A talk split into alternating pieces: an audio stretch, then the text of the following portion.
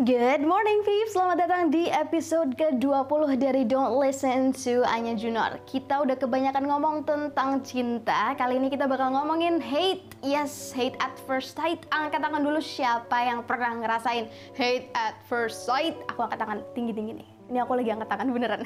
Coba bayangin aku angkat tangan ya. It's real because aku pengen ngomongin betapa tulusnya sebenarnya perasaan hate itu setulus cinta sebenarnya. Ini aku pengen bahas dari lama banget dan akhirnya aku juga bikin beberapa survei gitu loh di Instagram dan di Twitter. So by the way buat kalian pendengarku yang belum ngefollow sosial mediaku, ini bukan promosi sih, but like actually the only way you can interact with me is through Instagram and also Twitter. Jadi follow aja at Anya Junor di both platforms. Aku kemarin bikin questions di IG dan juga polling di Twitter.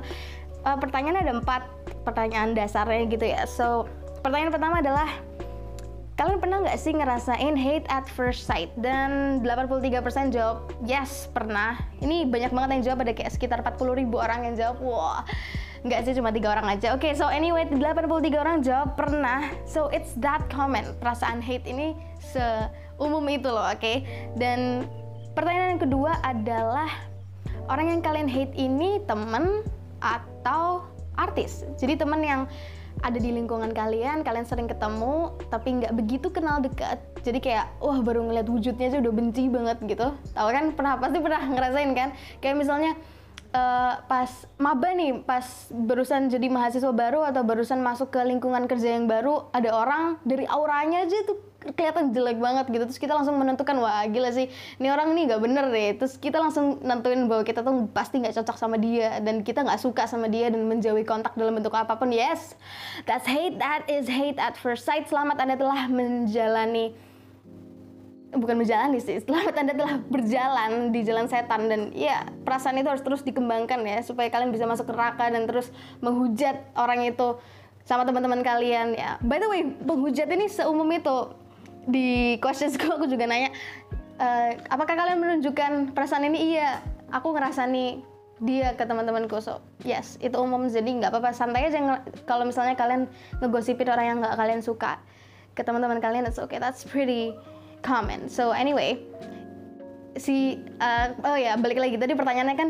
orang yang kalian benci ini teman yang nggak kalian kenal dekat atau artis? Dan artis ini maksudku kayak selebgram atau seleb tweet atau ya artis sih. Pokoknya basically some famous people yang sampai famous person yang kalian itu for no reason dia nggak nggak suka aja sama cara dia nge-tweet atau cara dia ngomong atau ya cara berpakaiannya di Instagram atau ya anyway nggak suka aja tanpa alasan sih sebenarnya. Karena namanya hate at first sight kan. Kayak aku bukan bermaksud menghujat ya. Aku cuma pengen uh, bilang aja dan mengeluarkan secara biar biar fair fair aja sih sama kalian. Karena kalian juga udah terbuka sama aku. Aku kayak denger namanya Karin itu bener-bener dari awal tuh nggak suka loh. Padahal dia padahal pas pertama tahu Karin itu posisi aku pas SMA Karin tuh masih belum macem-macem masih belum se aneh itu gitu loh. Dan aku udah nggak suka terus begitu dia uh, bikin kontroversial lah atau jadi kelihatan nakal lah terus pacaran diumbar-umbar dan segala macam. Aku langsung kayak wah bener kan? Bener kan feeling gue nih? Gitu. Jadi bener kayak uh dibuktikan banget nih. Gila pas dia ketahuan pas orang-orang ikutan nggak senang sama dia ikutan ngejudge dia rasanya tuh agak seneng tuh kan bener kataku bener kan? Gitu. Itu ada perasaan itu tuh padahal pas pertama kali perasaan itu muncul, aku masih belum tahu bahwa dia akan berubah menjadi senakal itu. Dan fenomena ini aku temukan di Atta Halilintar. Jadi aku bukan termasuk orang-orang, eh aku bukan termasuk orang yang nggak suka sama Atta ya, karena aku masih nggak paham kenapa kok banyak banget orang yang nggak suka sama Atta Halilintar. Dia tuh kayak uh, apa ya sifatnya dari dia yang kita tahu tuh cuma dua gitu loh, kaya raya dan gak, dan jelek gitu, gak, gak ganteng gitu loh. Dan itu aja udah jadi alasan yang cukup untuk nge-hate dia gitu. What? Aku nggak nggak ngerti aja sih but it's okay. Aku ngerti bahwa uh, hate comes for no reason dan ya udahlah kalian boleh ngehujat orang itu sepuas-puasnya gitu. Dan itu adalah termasuk uh, termasuk itu sih yang aku bicarain karena ada banget bukan ada bahkan banyak banget orang yang bisa nge-hate artis tanpa alasan gitu. Dan aku punya beberapa temen yang kayak gitu gitu. Jadi setiap kali si artis ini update tuh kayak tuh lihat tuh lihat tuh lo tuh lihat tuh uh, uh, gitu. Jadi ngerti gak sih? Kayak dibawa-bawa terus but anyway uh, balik ke pertanyaannya. Uh, lebih banyak yang nggak yang nge-hate temen atau artis jawabannya adalah temen sekitar 70% gitu. Ini anehnya ya by the way uh, di Instagram dan di Twitter itu hasilnya tuh sama surveinya tuh. Jadi uh, semua jawaban top palingnya tuh sama. So, oke, okay, balik lagi. Sekarang ke pertanyaan ketiga. Ini maaf ya, bicara gue tuh kayak cepet banget cause like my head is running wild. There are so many things that I wanted to say. Dan aku akan berusaha untuk menyusunnya dengan baik ya. I wanna be a good podcaster. So anyway, kita balik ke pertanyaan ketiga. Ada nggak sih alasan dari kamu nggak suka sama orang ini? Atau kayak tiba-tiba aja nggak suka gitu? Dan surprisingly, jawabannya netizen, jawabannya masyarakat ini beda sama jawabanku sendiri. So, aku sendiri hate at first sight ya jelas nggak ada alasannya dong. Karena selama ini aku juga love at first sight. Aku cinta mati sama orang tuh bener-bener nggak -bener tahu loh alasannya apa. Jadi dia tuh, aku bahkan nggak ngeliat mukanya, aku nggak tahu suaranya dia ngomong gimana. Aku nggak tahu sifatnya dia, namanya dia, umurnya dia, aku nggak tahu bener-bener apa-apa tentang dia. Dia tuh cuma lewat aja di sebelahku dan dari auranya aja tuh aku udah aku udah kayak tahu terus aku noleh terus sebentar bentar, bentar. ini ini orang ini orang nih kayaknya bakal bikin aku nangis nangis someday. Bikin aku patah hati banget. Dan ternyata aku bener-bener fall deeply in love dengan orang itu. Dan itu udah berkali-kali kayak mungkin tiga atau empat kali aku merasakan itu. Walaupun sampai sekarang pun aku masih belum berani untuk mendefinisikan itu sebagai love ya. Karena kayak di yang aku bilang di podcast podcast sebelumnya it's too complicated to just be didefinisikan oleh satu perasaan gitu. I mean ya yeah, apa pun yang aku rasain itu painful but wait wait. Ini ini udah udah menyimpang banget tuh kan mesti ngalor ngidul banget nyebelin deh. Maaf maaf jadi ngomongin yang lain. So anyway hate comes for no reason dan aku aku nge-hate orang jujur aja iya tanpa alasan gitu. Dan ternyata banyak orang itu ngakunya dia hate orang itu ada alasannya. Dan gara-gara jawaban mereka itu aku bikin polling lagi kan uh, apakah kamu nunjukin ke dia uh, bahwa kamu tuh nggak suka sama dia?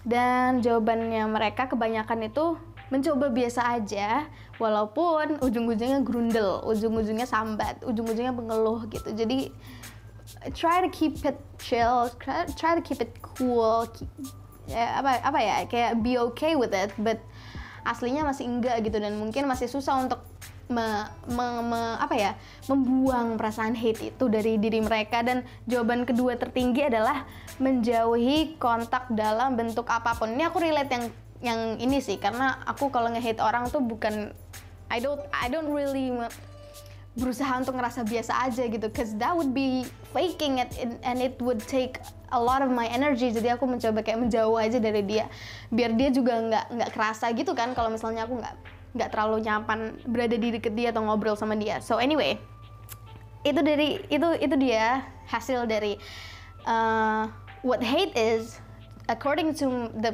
uh, you guys dan kan aku bikin ini sih bikin apa questions yang yang bisa diisi itu. Pertanyaannya adalah uh, hal apa sih menurut kamu yang bikin yang bikin seseorang tuh auto dibenci sama masyarakat? Dan jawaban paling utamanya hampir semuanya tuh jawab attitude. Attitude. Tata laku. Tata salah. Tingkah laku. Tata bicara. Sifat. Sikap. Kesopanan anything. Pokoknya kayak you know yang berhubungan sama tingkah laku. Dan uh, aku juga akhirnya menyimpulkan lagi dari situ dari attitude ini yang bikin orang tuh benci banget ya. Ini banyak banget yang jawab mereka itu nggak suka banget sama orang sombong. Now we're going to talk, talk about this in a in a moment. Dan yang kedua itu adalah orang-orang yang nggak sopan dan yang ketiga adalah orang-orang yang caper. Oh salah kebalik. Sombong caper terus nggak sopan ini yang aku rangkup ya. Ini kebanyakan tuh jawab kayak gitu. So anyway ngomong-ngomong sombong nih. Ini ini oke okay, kita kayak kayak ngomong ini is, uh, istilahnya masuk bab 2 ya masuk chapter 2 jadi uh, aku mau ngomongin ini agak panjang sih mungkin. Because it's a it's a sort of it's sort of like a concept of thinking. Sort of like a POV aku mau bagi ke kalian tentang apa itu kesombongan menurut Anya Junar. So gini nih kesombongan itu sebenarnya ada standarnya gitu. So, ketika kamu merasa bahwa seseorang itu sombong, kemungkinan itu ada dua antara kamu itu bukan lawan bicara yang tepat untuk dia dan kedua adalah kamu tuh lawan bicara yang tepat tapi bukan tentang topik itu. So, orang sombong itu kalau menurutku sendiri ya ada dua tipenya orang yang sengaja menyombongkan diri, orang yang memang terlalu bangga sama dirinya sendiri ya. Dan yang kedua adalah orang yang nggak sadar bahwa dia itu sebenarnya sombong ke orang lain. Kita bakal ngomongin yang pertama dulu, yang dia itu intentionally memang sengaja untuk menyombongkan diri, pamer tentang apa yang dia punya dan segala macamnya. Nah, uh, sebelum aku menjelaskan ya, aku mau ngasih tau dulu ke kalian, it's really okay, ini sangat legal buat kalian untuk benci sama orang-orang yang sombong aku sama sekali nggak melarang kalian untuk mengurung perasaan kalian sendiri karena uh, menurutku semua perasaan yang ada di hati kalian mau itu benci mau itu perasaan mau membunuh orang mau itu perasaan nggak suka sama anak anjing meskipun kalian aku anggap sangat-sangat tega dan kejam untuk nggak suka sama anak anjing aku bener-bener oke okay, walaupun aku sangat nggak suka ya sama orang-orang yang nggak suka sama anak anjing. I mean like how can you not love puppies? Mereka tuh nggak salah apa-apa tapi oke okay, terserah kalian. Anyway uh, orang sombong itu sebenarnya kalau menurutku mereka tuh butuh attention gitu loh. So ketika ada orang yang menyombongkan diri di depanku I give them attention because that's what they want. Gini. So katakanlah ada temen kamu yang habis menang suatu lomba dia bolak-balik bilang ke banyak orang bahwa aku habis menang lomba ini loh. Meskipun nggak kayak gitu ya kalimatnya mungkin kalimatnya lebih implisit lagi karena kita udah dewasa juga kan. Kayaknya nggak kayaknya kekanak-kanakan banget gitu kalau ada orang pamer tiba-tiba eh aku habis menang lomba loh gitu. Probably probably like eh uh, di visip lombanya lagi keren-keren ya iya. Tapi lomba yang tak menangin kemarin tuh nggak sekeren ini sih gitu. ngerti gak sih? Jadi kayak di di di slip slipin di antara dialognya but anyway.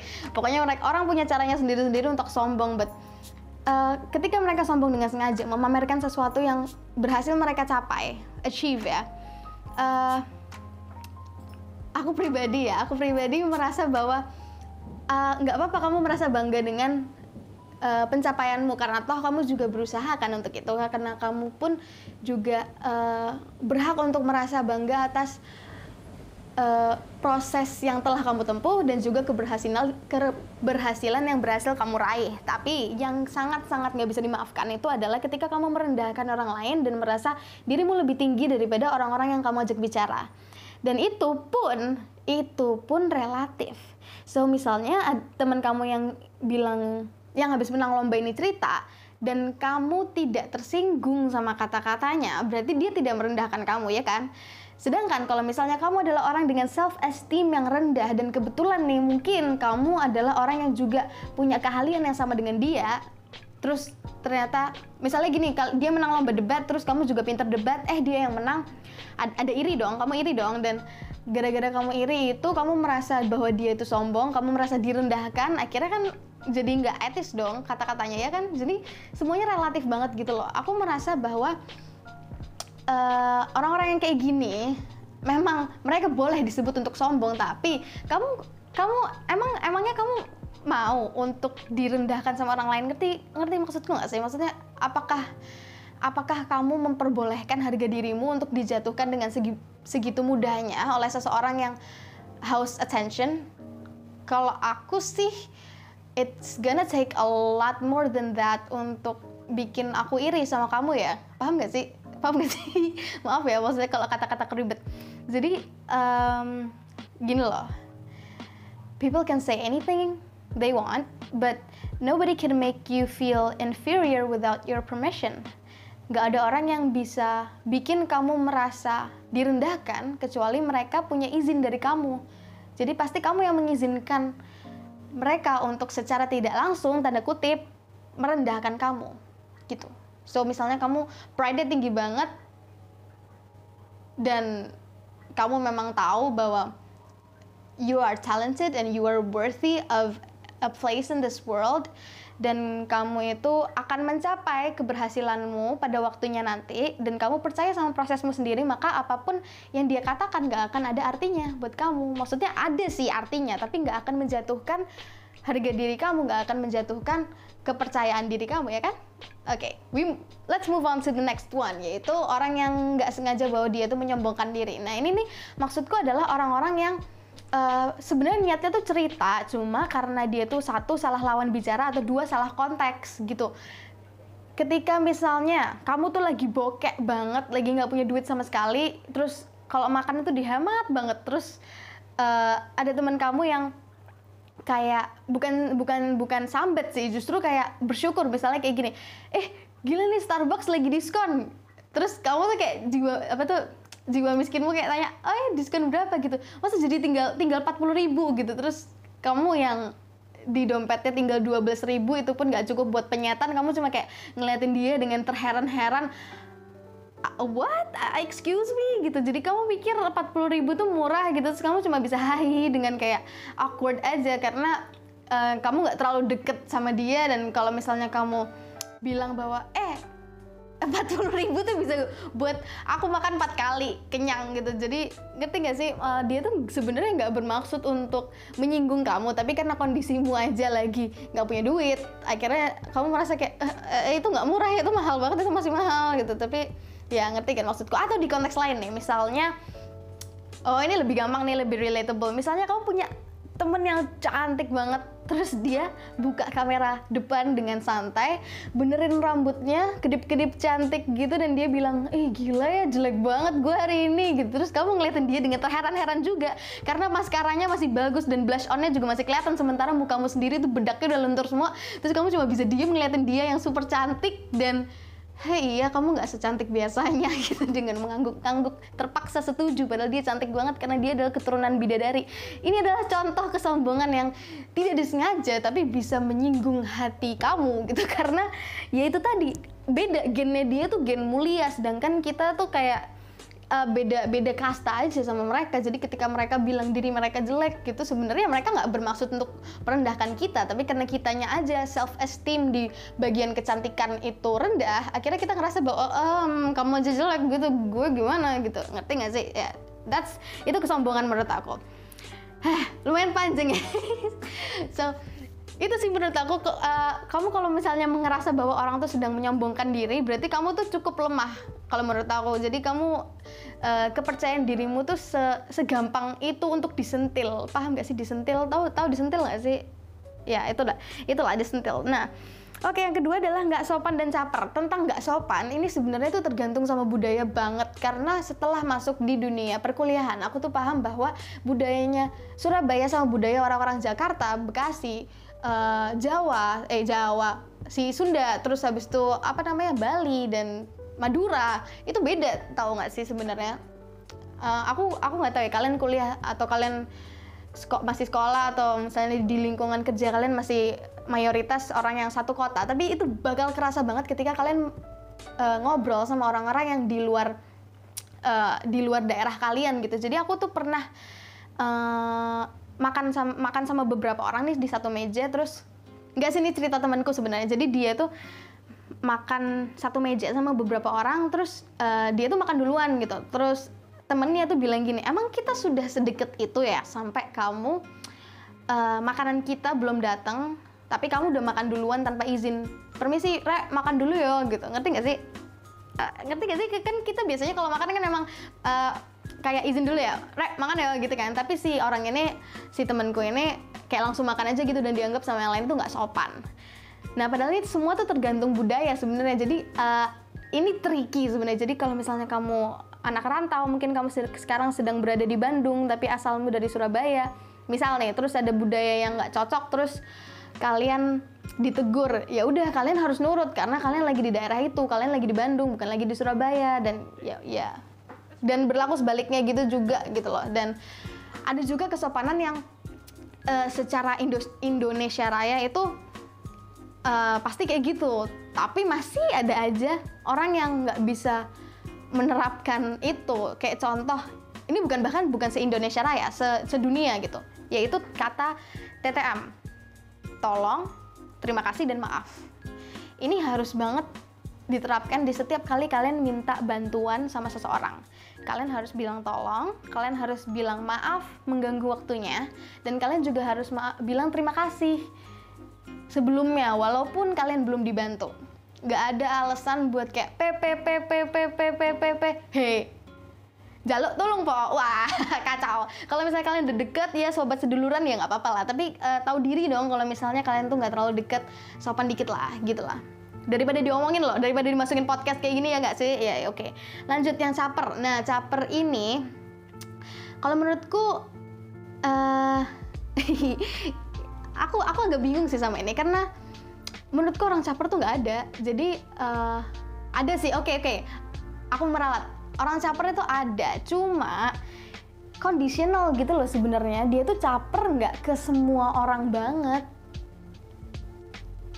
Oke, ini ada keheningan karena aku sebenarnya mikir, ada nggak sih orang yang caper tuh ke semua golongan? Karena menurutku ya orang caper misalnya ada cewek centil, dia caper tuh ke kayak cowok-cowok ganteng aja nggak mungkin kan dia caper ke cewek-cewek yang nggak terlalu memberikan benefit ke dia, misalnya cewek-cewek nerd kutu buku yang pendiam, uh, terus dia genit centil kan nggak nggak nggak masuk gitu loh, paham sih maksudku? Dan kalau misalnya cowok-cowok juga mungkin caper ya caper ke cewek-cewek cantik gitu. Atau misalnya atau misalnya kita kita singkirkan faktor attractiveness ya. Misalnya aku aku nggak bisa. Misalnya misalnya gini nih aku habis gini mau UTS aku mau UTS uh, eh, mata kuliah Tekomas yaitu teknologi komunikasi masyarakat. Nah karena aku nggak bisa nih, aku akhirnya kayak sok deket aja sama teman-temanku di kuliah yang ambil peminatan media. Dan karena aku tahu mereka pinter akhirnya aku SKSD dan caper gitu loh ke mereka biar kayak ilmunya nular aja. Dan akhirnya aku diperbolehkan belajar deket mereka dan segala macam ya. Jadi menurutku ya nggak tahu sih nggak tahu sih. Aku mungkin belum kenal sama orang yang cukup buruk dan cukup cap untuk dan cukup caper untuk dikatakan attention seeker gitu. Jadi menurutku kayak orang caper tuh ada ada ada butuhnya gitu loh. Dan uh, aku juga paham bahwa uh, ada ada beberapa orang yang sebenarnya itu agak kasihan kalau misalnya dibilang attention seeker karena dia di rumah itu gak, gak mendapatkan the attention the attention she or he needed gitu loh. Kalau misalnya dibandingin sama aku terutama. Karena uh, aku aku nggak sadar sih sebenarnya kalau aku punya privilege ini tapi beberapa temanku tuh juga, uh, udah pernah bilang bahwa orang tuamu lo enak banget cak. Soalnya uh, suantai pol ibumu bapakmu gini gini gini gitu eh sorry aku lupa kalau kalian nggak semuanya orang Jawa. Eh, orang tuamu itu asik banget loh apalagi uh, bapak ibumu tuh uh, asik banget diajak ngobrol bla bla bla bla paham gak sih? Dan toleran dan juga open minded segala macam. Dan nggak semua or orang tua itu kayak gitu dan ini yang aku pelajari banget sih. Aku baru tahu setelah masuk kuliah bahwa nggak semua nggak semua anak nggak semua uh, teman-temanku itu punya kesempatan untuk curhat sama orang tuanya gitu. Sementara aku setiap pulang kuliah tuh mesti sampai sekarang pun masih cerita gitu loh what happened di kuliah tadi tadi pagi atau tadi siang gitu. Jadi apa yang terjadi sama aku hari itu.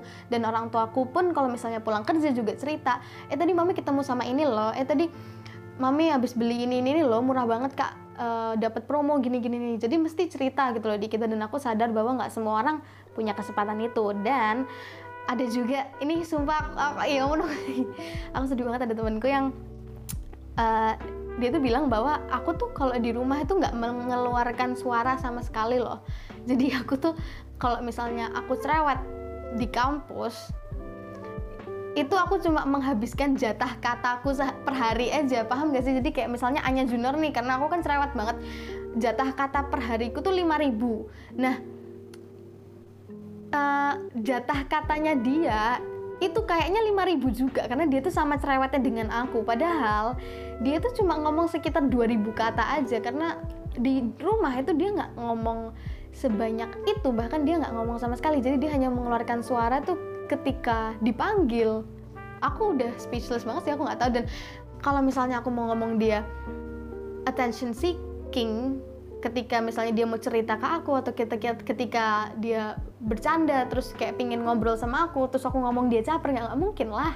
Karena memang apa ya kita gini loh kita tuh manusia dasarnya itu memang semua manusia itu membutuhkan perhatian. Kita tuh butuh apa ya uh, uh, we need to find the purpose of our existence. Kita harus menemukan apa sih purpose tuh bahasa Indonesia? Tujuan tujuan dari kenapa kok kita ada di dunia ini? Dan we need people untuk meyakinkan ke kita bahwa kita tuh ada gunanya gitu loh. Dan persona kita sifat-sifat kita karakteristik kita itu signifikan dan bisa diingat dan patut untuk juga dijadikan topik pembicaraan sama teman-teman kita. So attention seeking is actually a pretty normal thing. Cuma ada beberapa orang yang memang attention seekingnya tuh terlalu terlalu nggak tahu tempat gitu sih menurutku. Dan ya aku mengakui bahwa memang orang-orang yang attention seeking itu menyebalkan. Cuma aku nggak begitu aku nggak sampai nge-hate gitu loh aku nggak sampai nge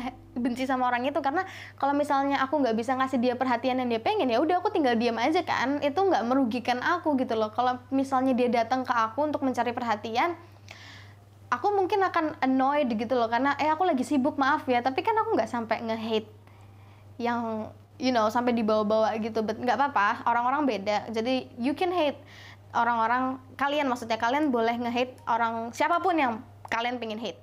It's okay. So itu tadi uh, main reasons dari tiga, itu tiga attitude yang paling tidak dimaafkan sama netizen netizen followers followersku sombong caper dan juga tidak sopan eh tidak sopan nih ngomong-ngomong masih luas banget loh ya. Tapi kayak kalian ngerti kan? Intinya uh, terutama orang Jawa ya. Jadi kalau misalnya kalian orang luar Jawa terus ketemu sama orang Jawa kalian sumpah harus belajar banget sama norma uh, standar norma kesopanan Jawa ini. Karena sampai sekarang pun aku ya orang yang dari lahir tuh di Surabaya aja masih kadang-kadang tuh kelewatan sedikit kelewatan beberapa hal yang di Jawa itu sama sekali tidak boleh dilakukan. Tapi Iya karena aku nggak tahu aku melakukannya gitu. Jadi ini mungkin kapan-kapan aja kalau misalnya mau dibahas, oke? Okay? Dan kita akan lanjut ke, wih udah 26 menit. menit. oh udah setengah jam gila sih. Aku mau gini, aku mau ngomongin tentang hate at first sight. Menurut aku, jadi the, the apa ya the purity of hate. Sebenarnya arti hate itu apa? Jadi uh, kalau menurut aku hate itu ketika kita bener-bener nggak tahan ngelihat keberadaannya dia atau tahu bah atau bahkan sekedar tahu bahwa dia itu berada dia itu masih ada di hidup ini dan masih menjalani kehidupan seperti biasanya. I admit I've hated someone dulu. Sekarang aku bener-bener bestie banget sama dia. Ini ini kacau sih ini kenapa bisa kayak gini nggak tahu. Aku pernah nggak suka banget sama seseorang. Ini bener-bener bukan nggak suka benci tapi benci. Uh, yang yang bener-bener benci aku nggak pingin hal hal bagus hal baik terjadi ke dia dan kalau ada hal baik terjadi ke aku aku nggak mau membagi ke dia. Dan aku nggak suka ketinggalan ngeliat dia ketawa-ketawa. Aku sangat-sangat benci nih sangat benci ketika dia ngobrol sama teman-teman aku. Wah parah marah banget aku. Ngambek gitu. Terus aku nggak suka ketika dia ada di ujung mataku. Jadi kalau misalnya kita berada di satu ruangan aku nggak kuat banget. Dan I don't know misalnya kali apakah kalian uh, juga punya perasaan yang kayak gini ketika kalian juga benci sama seseorang. I hope not gitu. I hope perasaan benci kalian gak sebesar aku, but mungkin ada ada yang lebih besar juga karena aku juga apa ya tahu lah ada beberapa orang yang saking bencinya would kill to eliminate that person from life's exist existence dan itu uh, aku nggak akan bilang itu jahat karena kebencian itu memang sebuah uh, fenomena alam gitu jadi se jadi misalnya kalian nilai bahwa Anya Junior tuh orangnya positif banget ya. Iya aku positif aku optimis bahwa kebencian itu ada dan kejahatan itu pasti berkembang biak di dunia ini gitu. Paham gak sih? Aku tuh optimis about life about apa ya? About how life sucks about how orang-orang jahat itu banyak banget ada di dunia ini. Makanya aku mau mau membahas hate ini buat terang-terangan aja bahwa it's it's okay to have this feeling. Tapi kamu harus tahu bahwa this feeling is gonna kill you. So uh, aku benci sama orang ini yang aku ceritain ini. Aku nggak pernah benci siapa-siapa ya kecuali orang ini toh. Aku benci sama orang ini tuh sekitar satu satu tahun nggak sih nggak sampai satu tahun mungkin kayak 8 9 bulan pokoknya aku nggak akan kasih tahu kapan karena nanti ya kalau aku bilang kapan dia bakal kerasa banget pasti. Dan aku nggak mau dia kerasa. Kita udah bestie soalnya. Jadi aku tuh benci banget sama dia dan aku tuh berhenti benci dia cuma karena aku baca satu kalimat. Ini kalimat dari dari Buddha. Dari apa ya mungkin Dalai Lama or something. Dia tuh bilang gini benci sama seseorang tuh kayak kamu berharap dia mati kamu berharap dia sengsa dia sakit sengsara mati. Tapi kamu sendiri yang minum racunnya. Dan di detik itu tuh aku sadar karena anjing dia tuh nggak tahu sama sekali bahwa aku tuh benci sama dia gitu loh. Oke mungkin mungkin dia tahu mungkin dia kerasa bahwa kayak dari tatapan mata aku tuh uh, tatapan mataku tuh menunjukkan bahwa aku tuh risih setiap kali dia tuh ada di dekat aku dan melihat dia being okay dan ngelanjutin hidupnya seperti biasa itu tuh bikin aku tuh sakit banget. Kayak kok bisa sih orang kayak gini tuh uh, hidup gitu? Kok bisa sih orang kayak gini tuh uh, apa namanya senang-senang dan masih ketawa-ketawa? Sedangkan aku tuh harus live this horrible life.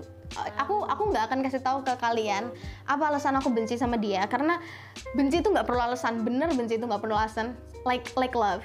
Love doesn't need a reason dan hate doesn't need a reason. Dan aku barusan nggak barusan sih. Aku dari lama itu juga udah suka banget sama topik ini sebenarnya dan ada banyak ahli yang aku dengarkan uh, pendapatnya dengarkan opininya. Tapi yang aku suka banget itu dari Osho. O OSHO kalau misalnya kalian tahu. Ini ibuku tuh suka banget sama Osho ini. Aku aku lupa dia tuh tokoh apa ya. Kayaknya tuh Sufi deh kayaknya. Tapi aku nggak tahu maaf ya kalau misalnya aku ngawur. But anyway dia tuh bilang gini dia tuh bilang bahwa hate itu pure. Hate is murni.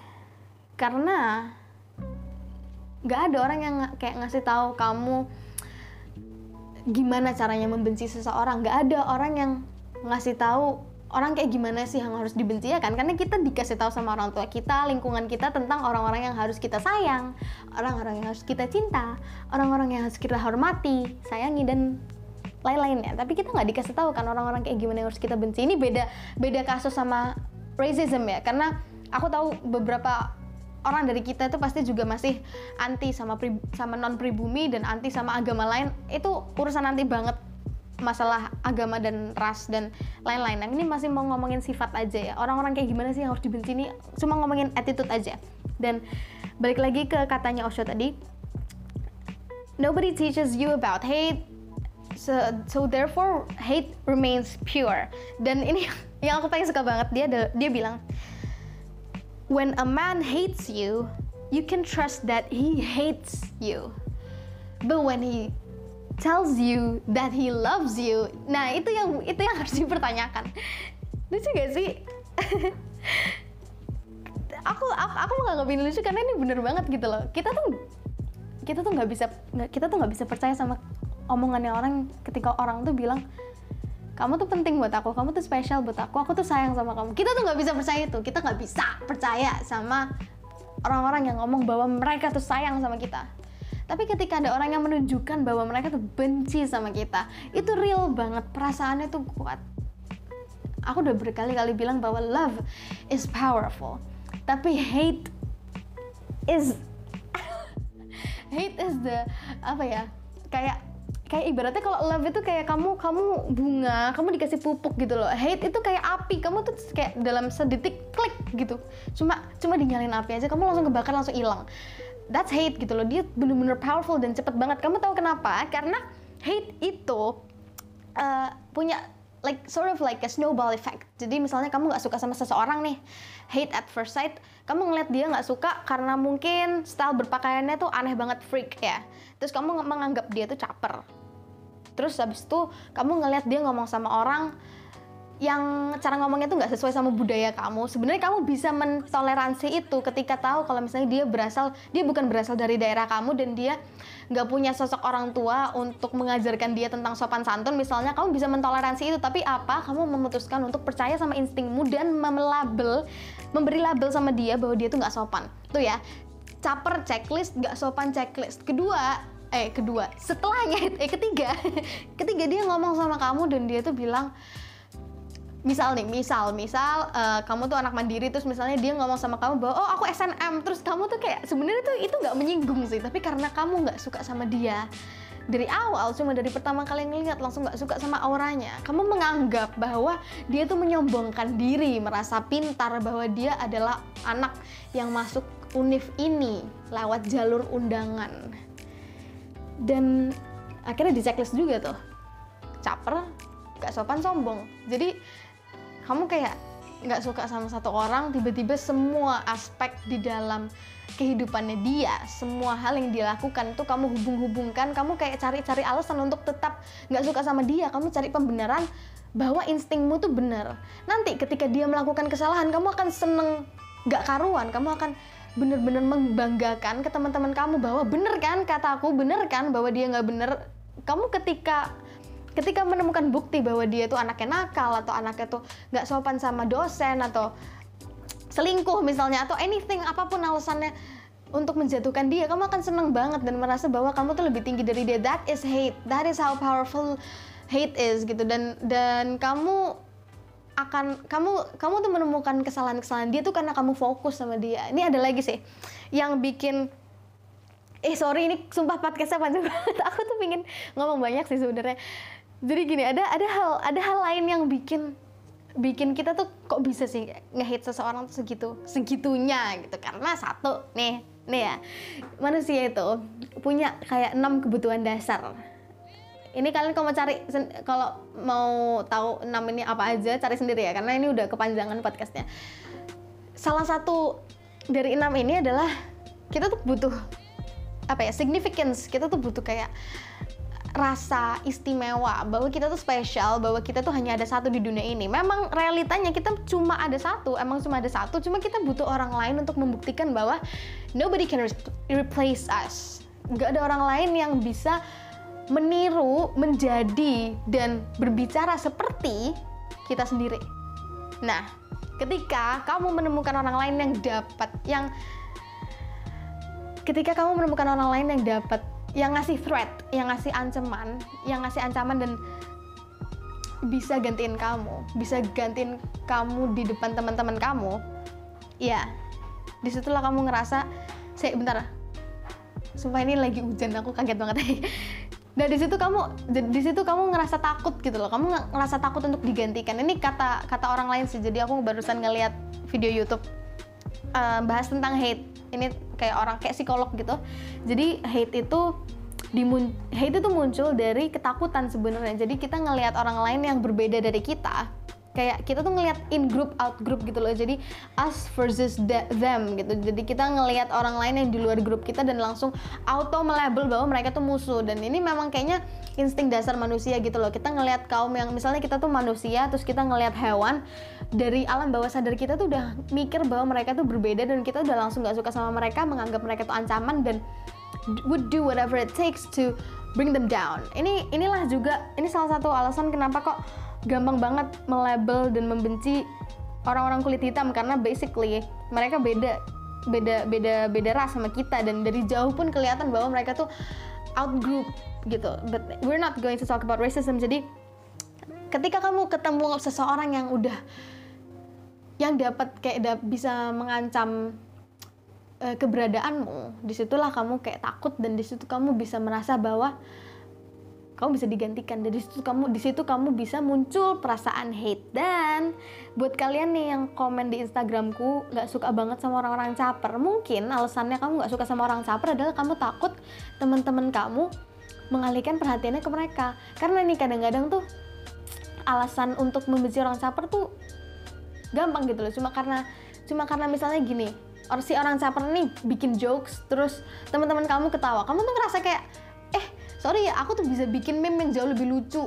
Kayak uh, apa ya aku aku tuh bisa bikin kalian jauh lebih ngakak daripada ini. Karena aku tuh lebih kocak. Tapi kenapa kok kalian ketawa sama jokes kayak gini gitu? Dan kamu kayak ilfeel banget sama si orang yang caper ini padahal he or she is just trying to have fun dan ketika kayak perhatian ini terenggut kamu mulai ngerasa ada sedikit ancaman dan kamu melihat sedikit peluang sedikit kemungkinan untuk orang ini menggantikan posisi kamu. Ini ya buat orang-orang yang gak suka sama orang caper. So kita balik lagi ke uh, in group out group tadi. Kita tuh juga bisa benci sama seseorang karena lack of understanding karena kurangnya apa ya karena kita tuh nggak paham sebenarnya sama kenapa kok dia kayak gitu? Jadi makanya kita nggak suka sama orang aneh kita nggak suka sama orang freak. Dan kita tuh pas kecil itu selalu membuli orang autis. Karena apa? Kita pas kecil tuh nggak ngerti kan tentang autism ya kan? Kita nggak ngerti cara berpikirnya dia kita nggak ngerti cara mentoleransi dan menerima dia di masyarakat. Menurut kita tuh dia tuh aneh dan orang aneh itu harus dijauhin. Itu yang dia pakai anak kecil dan kamu jangan jadi anak kecil ya karena kita udah gede nih kita udah 20-an ayolah please cuma karena dia tuh aneh cuma karena dia tuh freak bukan berarti uh, kamu itu apa ya kamu tuh punya hak untuk bener-bener menjatuhkan apa ya menjatuhkan haknya dia untuk diterima di masyarakat. So anyway, aku punya topik besar lagi nih tentang hate juga. Tapi kayaknya ini podcast udah kepanjangan. Mungkin aku lanjutin di episode selanjutnya aja. Aku mau ngomongin tentang orang-orang yang benci kita. Jadi kayak kebalik ini kan kita ngomongin tentang orang-orang yang uh, kita benci. Dan sekarang aku nanti aku mau balik tentang orang-orang yang benci kita dan kenapa sih kok kita tuh sebenarnya sangat wajar untuk dibenci kayak gitulah. So anyway, uh, gini gini. Kesimpulannya dari podcast ini sebenarnya aku cuma pengen bilang bahwa we apa ya kita nggak usah ignorant tentang apa yang kita rasakan kita terima aja bahwa memang itu kenyataannya bahwa memang kita tuh bisa membenci orang sedemikian rupa dan sebesar itu perasaannya. Cuma ketahuilah bahwa kita sendiri yang rugi. Karena kalau si orang itu bodoh amat bahwa dia itu dibenci sama kamu ya apa ya kamu yang waste your time and energy.